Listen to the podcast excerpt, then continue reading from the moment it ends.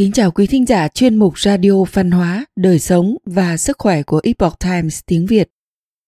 Hôm nay, chúng tôi hân hạnh gửi đến quý vị bài viết do Ramsel thực hiện có nhan đề Động lực, rào cản và tự chuyển hóa bản thân. Bài do dịch giả Hòa Long chuyển ngữ từ bản gốc của Epoch Times Hoa ngữ. Mời quý vị cùng lắng nghe. Tự lực, phát triển cá nhân, cải thiện bản thân, đào tạo và phát triển, giáo dục. Chúng ta có vô số tên gọi cho quá trình này. Nhưng tự trung thì đều nói về việc tự chuyển hóa bản thân, một khái niệm tâm linh lâu đời. Mặc dù khái niệm thuộc phạm trù tôn giáo này quá thâm sâu để bàn luận trong một bài viết như dưới đây, nhưng chúng ta có thể rút ra một chân lý khái quát từ kho dữ liệu to lớn này rằng gần như tất cả các tôn giáo trên thế giới, phương Đông và phương Tây, mật tu và phổ truyền, lớn hay nhỏ, đều xoay quanh quan niệm rằng nhân loại cần các cơ chế để giúp cải thiện bản thân, cho dù đó là những điều răn, nghi lễ, thực hành, kiêng khem, thờ phượng hay phép màu và điều không thể bỏ qua chính là đức tin.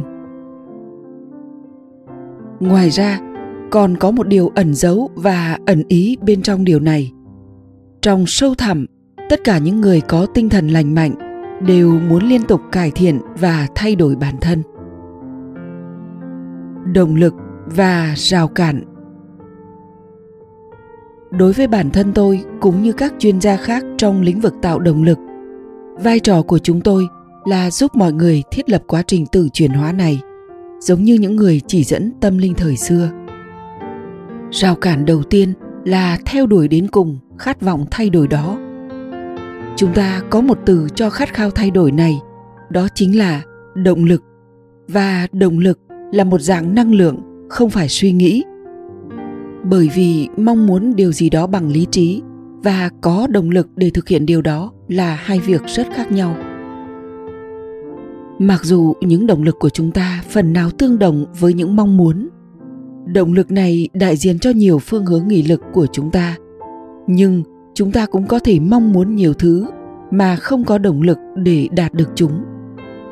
Ví dụ, chúng ta có thể mong muốn được nổi tiếng, nhưng lại không có động lực đặc biệt để thực hiện một số điều có thể đưa chúng ta đến sự nổi tiếng. Chẳng hạn như sáng tạo nội dung hoặc xây dựng mạng lưới mối quan hệ. Nếu chúng ta nghiên cứu về động lực chúng ta phải đi đến kết luận rằng, nếu chúng ta muốn đạt được điều mình mong cầu, thì phải bắt đầu kết nối những mong muốn đó với các nhân tố thúc đẩy nó. Và thật kỳ lạ, điều này cũng khởi tác dụng ở chiều ngược lại, kết nối các nhân tố thúc đẩy với những điều mà ta muốn. Quá trình hai chiều này, với những nhân tố thúc đẩy ảnh hưởng đến những khát vọng hoặc mục tiêu cuối cùng của chúng ta, và ngược lại, có thể dẫn dắt chúng ta đạt đến những tiến bộ đáng kinh ngạc. Tuy nhiên, ngay cả khi chúng ta có thể đạt được tiến bộ này, thường thì sẽ có lúc chúng ta gặp phải một rào cản. Bản thân là một huấn luyện viên, tôi nhận thấy rằng đôi khi vấn đề mọi người gặp phải càng nghiêm trọng, thì việc hỗ trợ và giúp đỡ họ lại càng dễ dàng hơn. Lấy thể dục thể hình làm ví dụ, giúp một người chưa từng tập thể dục một ngày nào trong đời có thể chạy tới một dặm sẽ dễ dàng hơn việc giúp một người thường xuyên chạy bán marathon có được huy chương vàng Olympic. Như tác giả Patrick McKeown đã nhấn mạnh trong cuốn sách của mình có tựa đề Lợi thế của oxy, các kỹ thuật thở đơn giản đã được khoa học chứng minh để giúp bạn trở nên khỏe mạnh hơn, mảnh mai hơn, nhanh hơn và sung mãn hơn rằng sự khác biệt về thành tích giữa các vận động viên ưu tú thường chỉ chênh lệch 1% hoặc ít hơn. Vậy nên, thật nghịch lý là những người đang làm mọi điều theo cách đúng đắn, đôi khi lại phải chật vật để thay đổi và do đó không thể tự chuyển hóa bản thân. Bước nhảy vọt của niềm tin Có một câu chuyện tuyệt vời trong cuốn sách tựa đề Châm ngôn của những người cha ở sa mạc của tác giả Thomas Merton có thể giúp chúng ta giải quyết vấn đề này. Trong đoạn thánh kinh này mô tả, viện phù lót đang gặp khó khăn trên con đường tâm linh của ông. Viện phù lót đến gặp viện phù Joseph và nói Thưa cha, trong giới hạn khả năng của mình, con tuân giữ tu luật, ăn chay, cầu nguyện, thiền định và chiêm nghiệm trong thinh lặng. Và trong giới hạn khả năng của mình, con cố gắng thanh tẩy những suy nghĩ ra khỏi tâm trí. Con nên làm gì nữa đây? Đầu tiên, chúng ta hãy khen ngợi cha lót. Chiều theo bất cứ tiêu chuẩn nào thì rõ ràng ông là một người vô cùng kỷ luật. Tuy nhiên, ông cảm thấy rằng mặc dù ông đã thực hiện những hoạt động bề mặt là các nghi thức ăn chay, cầu nguyện, thiền định và thinh lặng, nhưng ông vẫn chưa đạt đến những tầng thứ thâm sâu hơn. Câu hỏi của ông, con nên làm gì nữa đây? Có liên quan đến tất cả chúng ta trong cuộc trường chinh cuộc đời. Và tôi chắc rằng bạn có thể thấy câu hỏi này khó giải đáp đến thế nào. Vì thực tế, là Viện Phù Lót đang làm mọi việc rất đúng. Thật vậy, Viện Phù Lót đặc biệt đề cập tới hai lần về giới hạn khả năng của mình. Ông đã và đang làm hết sức mình rồi. Trước khi tôi chia sẻ phần kết của câu chuyện này, độc giả nên dành thời gian để suy ngẫm về cách tiếp cận hoặc câu trả lời của mình dành cho viện phù lót. Bạn sẽ trả lời như thế nào đây? Câu trả lời của viện phụ Joseph hé lộ. Trưởng lão đứng dậy đáp lại và giơ hai tay lên trời. Các ngón tay của ông trở nên giống như 10 ngọn đèn lửa. Ông nói, tại sao không biến thành lửa hoàn toàn? Mặc dù cảnh tượng đó vô cùng sừng sốt, nhưng hình ảnh mang tính biểu tượng này dường như khó hình dung hoặc khó liếu giải đối với độc giả hiện đại. Điều đó có nghĩa là gì?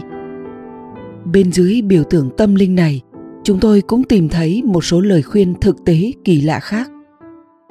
Nhưng trước tiên để hiểu thấu đáo chúng ta hãy giải nghĩa biểu tượng này ở cấp độ tâm linh mười ngón tay của viện phủ Joseph phát sáng như những ngọn đèn lửa. Con số 10 này có ý nghĩa rất quan trọng, không chỉ tượng trưng cho 10 ngón tay của ông theo nghĩa bề mặt, mà còn là 10 điều răn. Tu luật chính là những quy tắc và giới hạn mà viện phủ lót rất say mê tuân theo và ông tin rằng điều đó sẽ đưa ông đến thiên đàng theo ý nghĩa huyền bí hơn những ngón tay này cũng chỉ về 10 quả cầu hoặc sự phát xạ từ cây sự sống trong trường phái Kabbalah của người Do Thái. 10 quả cầu này phản ánh 10 đặc tính trong tâm trí Chúa hay bản chất nội tại, tự nó tạo thành một bản đồ hay sơ đồ của vũ trụ. Một lần nữa, điều này tương quan với những quan niệm về trật tự và cấu trúc, khuôn khổ nghiêm ngặt mà Viện Phù Lót dựa theo để định hướng cuộc đời mình. Nhưng nhìn qua sự chuyển hóa đáng kinh ngạc của Viện Phụ Joseph thì những quy luật này không ổn định. Chúng đang rực cháy. Và quả thực, đó là lời khuyên của Viện Phụ Joseph dành cho Viện Phụ Lót. Tại sao không biến thành lửa hoàn toàn? Nói cách khác, sẽ đến lúc mà những truyền thống và quy tắc cũ chỉ có thể đưa chúng ta đến một giới hạn nhất định. Cuối cùng, chúng ta phải đốt cháy và vượt ra ngoài chúng. Thế nhưng nghịch lý thay chúng ta cũng là hiện thân của chúng.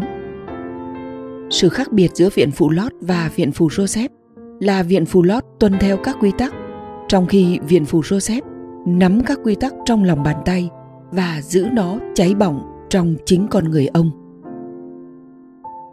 Hình ảnh ẩn dụ hay nhất mà tôi có thể đưa ra là lấy từ lĩnh vực âm nhạc một học sinh chăm chỉ có thể thuộc nằm lòng 24 hóa biểu, chơi được các âm giai tương ứng, biết được mọi dấu hóa để tạo nên những hóa biểu này.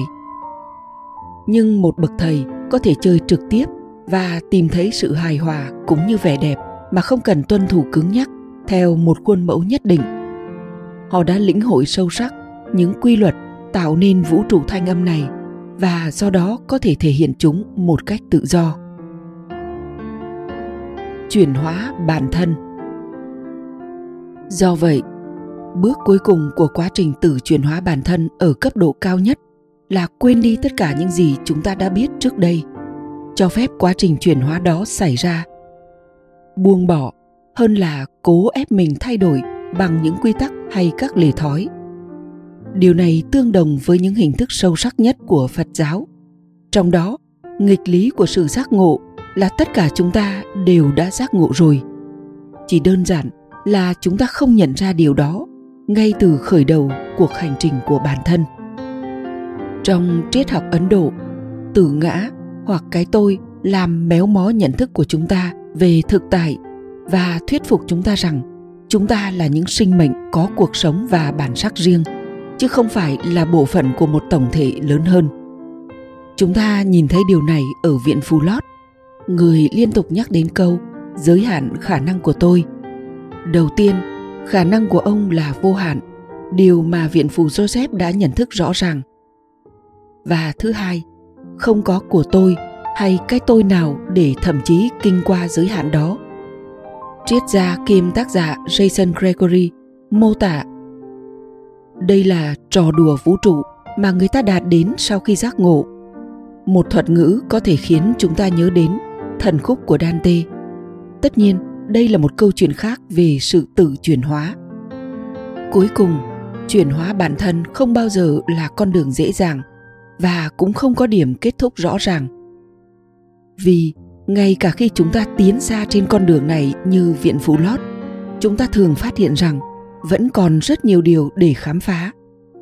Nhưng bằng cách ghi nhớ câu chuyện này, chúng ta có thể tìm ra những điểm quan trọng mà bản thân hoặc khách hàng mà chúng ta đang giúp đỡ, cảm thấy bế tắc và tự hỏi, tôi có thể làm gì hơn nữa? Nếu đáp án đến vào lúc đó là, tại sao không biến thành lửa hoàn toàn? thì chúng ta biết mình cần phải làm gì rồi. Quý thính giả thân mến, chuyên mục radio văn hóa, đời sống và sức khỏe của epoch times tiếng việt đến đây là hết. Để đọc các bài viết khác của chúng tôi quý vị có thể truy cập vào trang web epochtimesviet.com cảm ơn quý vị đã lắng nghe, quan tâm và ghi danh theo dõi kênh. Kính chúc mọi điều bình an và tốt lành tới quý vị cùng người thân. Mến chào tạm biệt và hẹn gặp lại quý vị trong chương trình lần sau.